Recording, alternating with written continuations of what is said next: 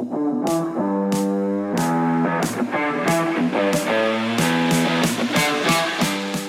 Ronnie. Good morning, Chief. How are you? I'm doing great. Uh, today we're going to go out and visit our motor unit. It's actually a, a nice, cool morning to be a late August morning.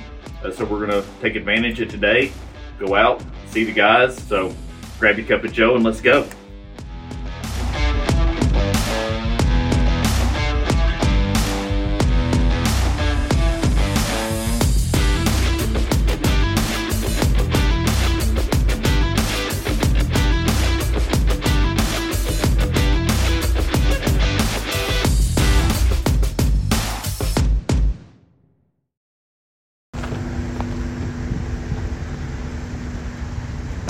Here we are at our North Precinct. Beautiful day out here. Great day to be on a bike. So we're here to visit with our uh, motor unit. So let's go see them.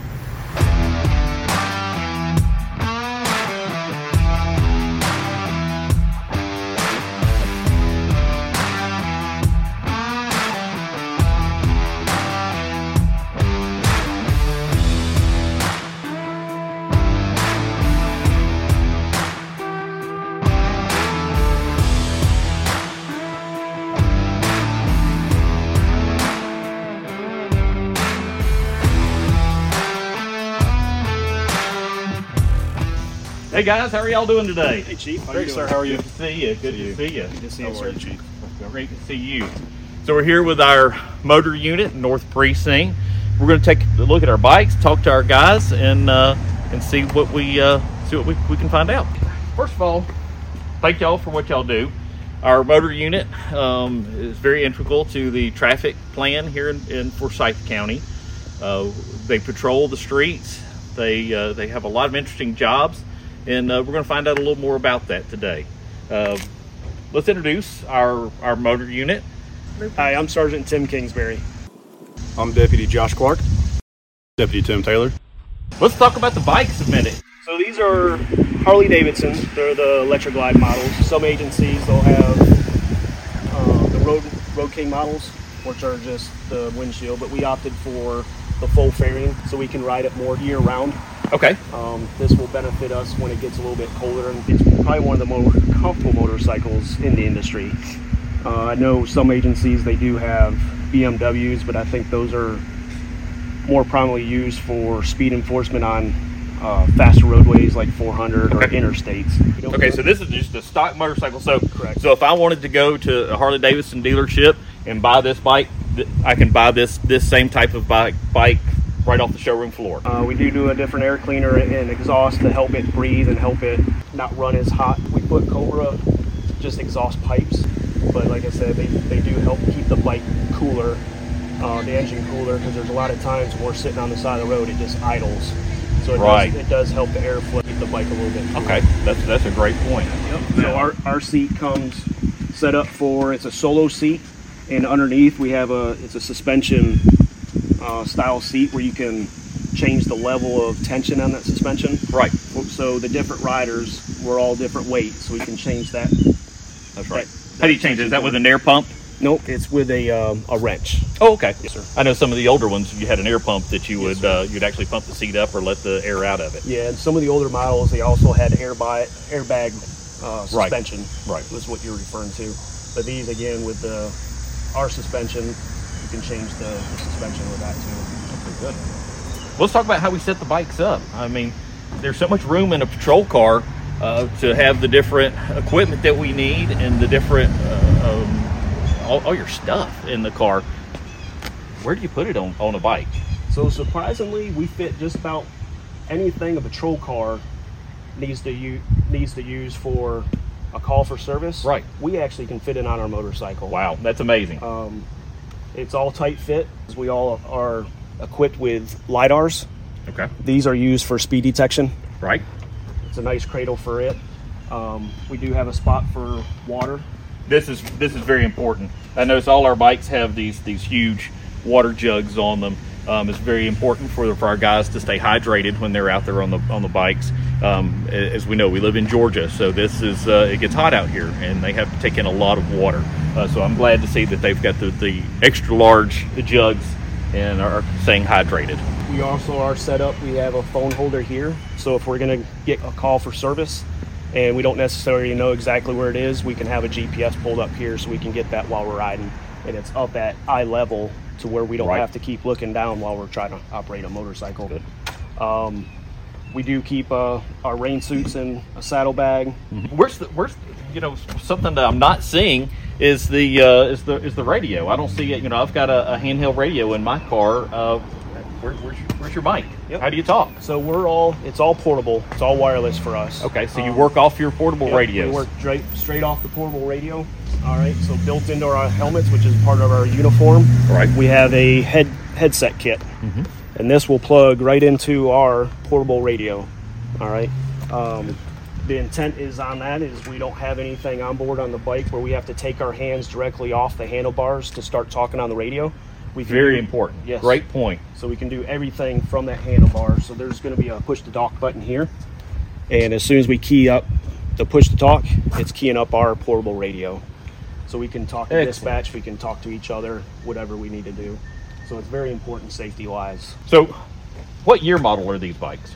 So our um, our unit it ranges from we have 2019s in the, our fleet all the way up to 2021s. Okay, so the early models were the hydraulic clutch, and we've gone to what now? Uh, we've gone to cable clutch. Cable clutch. Yes. Okay. So there's a little bit of learning curve if you've if you've trained and learned on the cable clutch versus the hydraulic clutch. There's a little bit of learning curve going back and forth. It was much like in the old days in patrol cars when we went from ABS brakes uh, to the old standard brakes that we used to have. We, you, there was a little learning curve on how to uh, learn to drive your patrol car back then, or at least how to brake the patrol car. And uh, just like the patrol cars, we are set up where we do have uh, what we call MCT. It's going to be our computer system. Okay, so this is like just like the the uh, computers that we have in the cars. Um, they they have that available to them here on the bikes. Yep. So this bike is equipped with one of our tablets. Um, few of our bikes have the tablet set up. Some of them have a computer set up, just like you would see in a in a patrol car. Right. But every setup, we can get the same calls. We can do the same thing as what's in a car, uh, which include printing whatever we need to print. The printers are on board. Generally, when we make a traffic stop, we're going to be on the right hand side of the shoulder. Okay. So when we get off the bike, we get off what we call the high side. It's going to be the right side of the motorcycle. So the idea is when we're back here operating our computer for the traffic traffic stop, is where we step off away from the motor or the motor in public. Right.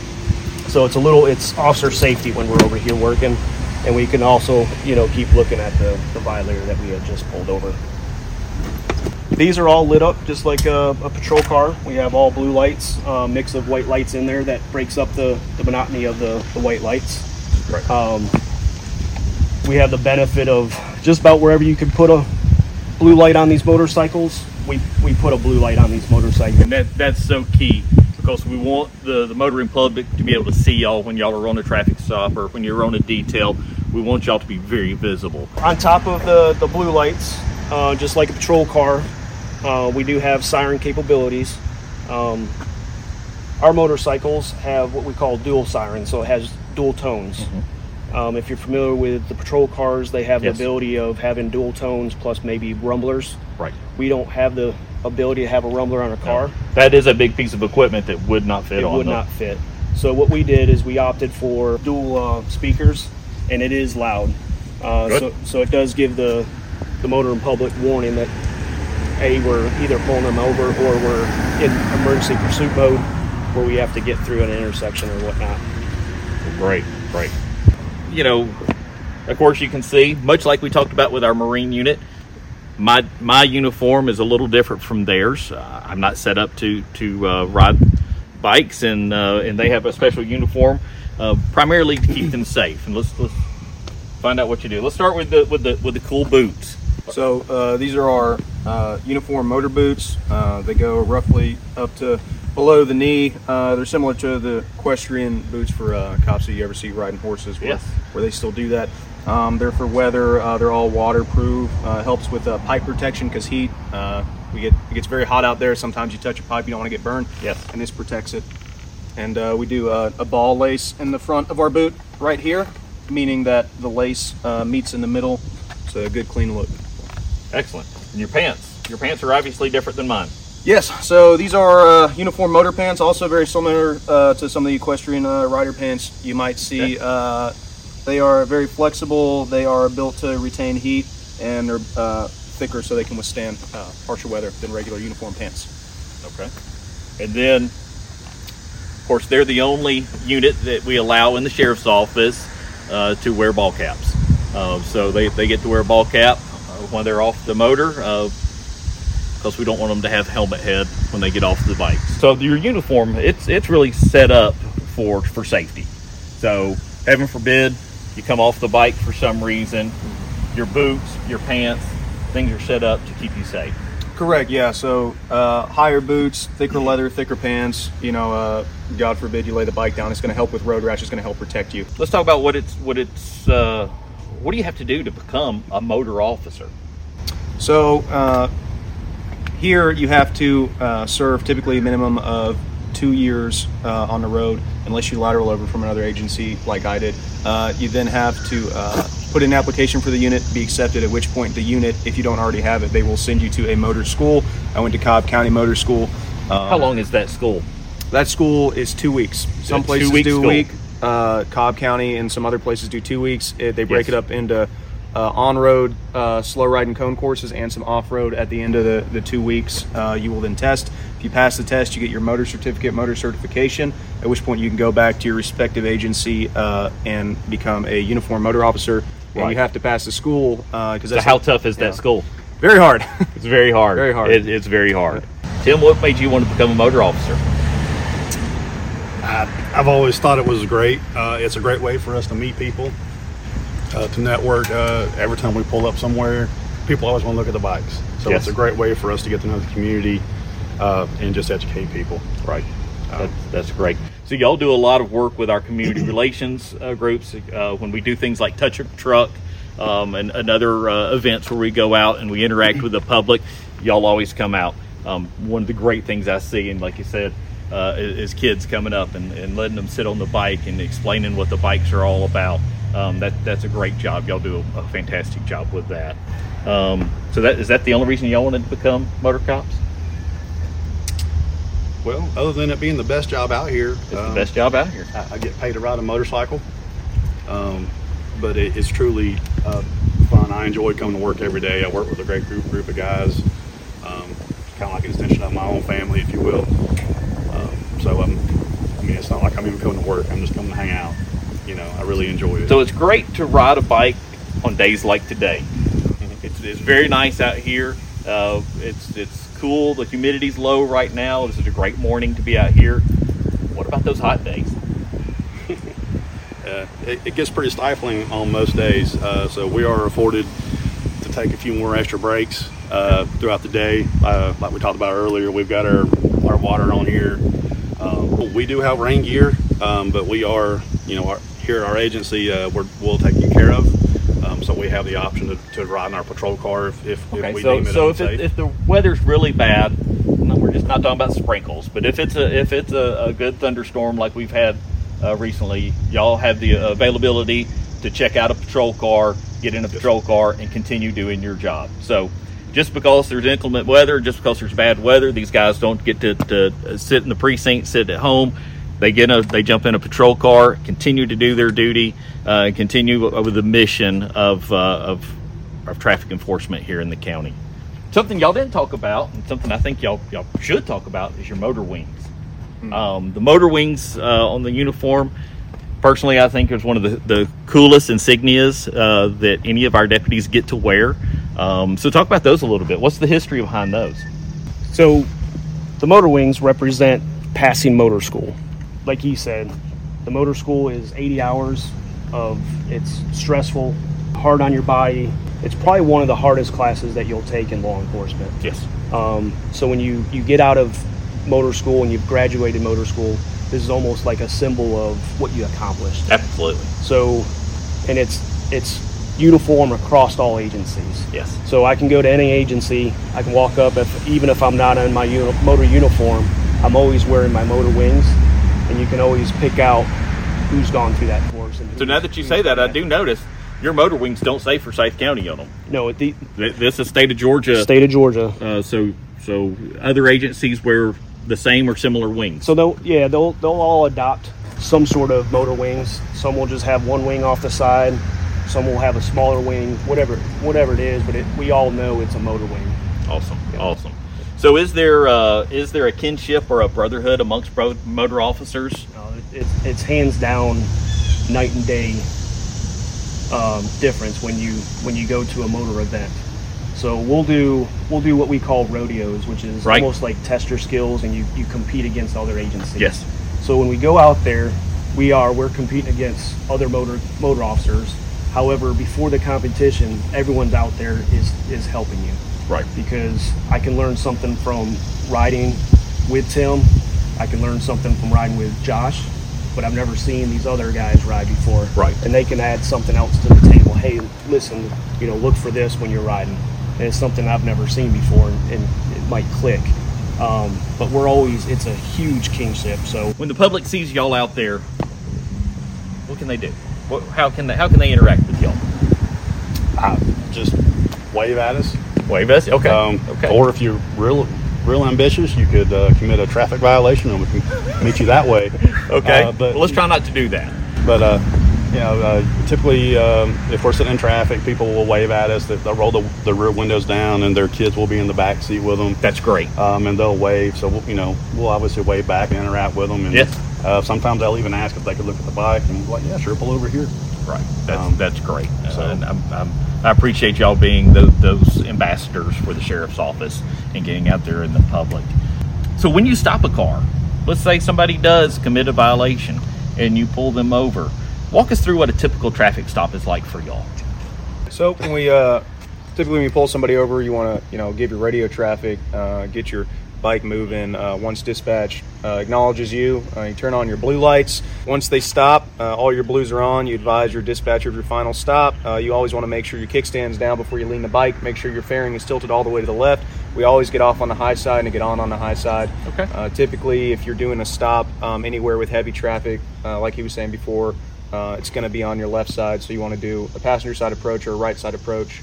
Um, then just make contact with the driver, introduce yourself, make sure you're uh, minding your safety and all that stuff. What's what's the normal reaction? What do people? The normal reaction is I had no idea I blew that stop sign or I was going so fast. Right. Uh, yes, I was on my phone or uh, I had to get home to use the restroom after they've already passed every gas Is, is that a common county. excuse? It's probably the most common. Uh, probably, use the restroom. probably the most. So common. you hear that? So please, like your mama said, go potty before you get in your car and go on a long trip. we know when you're using an excuse. We've been doing Yeah. it long enough. We know when it's an excuse and when there's an actual, you know, exigent circumstance or emergency. Absolutely. Um, tell me an advantage. What's the advantage of riding a motor versus patrolling in a car? uh, easier maneuverability. Easier Uh, maneuverability. uh, whether that's on a roadway or school zones. A lot of places, uh, like school zones, you can't park a patrol car there without obstructing traffic. Right. Uh, motorcycles are very small, so you can, you know, park in a gore uh, with your emergency equipment. Uh, you can even park up on the sidewalk and run your speed, look at traffic. Uh, just a lot of advantages that a car doesn't offer. when you patrol in, in neighborhoods, um, which is something that I, that I really like to see, is when y'all get in the neighborhood and you just just ride up and down the streets. What kind of reaction do you get from the uh, from the citizens and the public? Usually people come out and say hi, I want to shake our hands, take pictures of the bikes. A lot of times the kids are playing, so you'll do some uh, tight turns for them and, you know, Awesome. uh, rev the motor. The kids love it. Um, and then obviously if it's one of our traffic complaint areas or uh, extra patrol requests, the residents are usually pretty thankful. Great, great. So let's talk about the fleet for a minute. Uh, right here, we've got three of our units uh, out for, for us to look at. They they've got them out here, um, shined up and ready to go. But we have a total of six motors here at the sheriff's office. Um, right now, we do have some openings on our motor unit. We had some recent promotions, so congratulations on the guys that, that were promoted and moved on to other assignments. Um, but we have these bikes. We have three others, and uh, and you'll see them out on the road. All right, Sarge. Let's talk about the helmets that y'all wear. So our helmets, uh, we've opted for the half half shell helmet. Okay. Um, in law enforcement, there's just like you can in in consumer bikes. There's different size helmets. You can do half shell. You can do three quarter. And you can even do full face helmets. Why would we not want to do a full face helmet? They seem safer. They are they are a lot safer.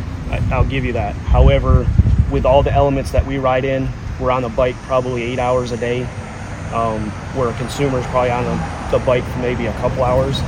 Uh, full face helmet, there's hardly any way to breathe. It's hot. Right. It's just it's miserable wearing a full Pl- face helmet. Plus, we we don't want to cover our face because we want the public to know who we are and uh, and that we're we're out there to help them. Yes, sir. Yes, sir. Our our helmets here, we all have our names on Names the on back, which I'm borrowing Master Deputy Tim Taylor's helmet. Um, this way, if we're riding behind each other, I can't necessarily see your face, but I know who you are just by looking at the back of the helmet. Right. Um, we do honor a fallen motorcycle deputy of Forsyth County, uh, David Land. His radio number was 740. Uh, he unfortunately passed away in 2003 um, on a motorcycle. He was responding emergency on Buford Highway, and a, uh, a car had pulled out in front of him, failed to yield, and uh, unfortunately passed away on scene. But uh, Well, I we- think that that's wonderful that y'all do that. I'll put that on your uh, helmets uh, as, as a uh, as an honor to him, to, to Sergeant Land, and uh, I think it reminds you too of how dangerous this job is. Um, our deputies get in wrecks all the time. We bang up patrol cars. People run into us. We run into people from time to time uh, by accident, of course. And uh, sometimes uh, during a pit maneuver, we'll run into people on purpose in our vehicles, in our patrol cars. Can't do that on a motorcycle. They don't have the protection of the, the, the car doors and the hoods and the and the trunks uh, to protect them they're sitting on top of these things. So it is a very dangerous job. And I appreciate that, that y'all uh, keep the memory of Sergeant Land uh, in the forefront and on your helmets every day. That was a great visit we had with our motor unit. Uh, I enjoyed coming out, learning about the bikes, learning about the uniforms, and again, meeting our motor unit, our, our guys that ride out there every day. And always remember, stay safe, Forsyth.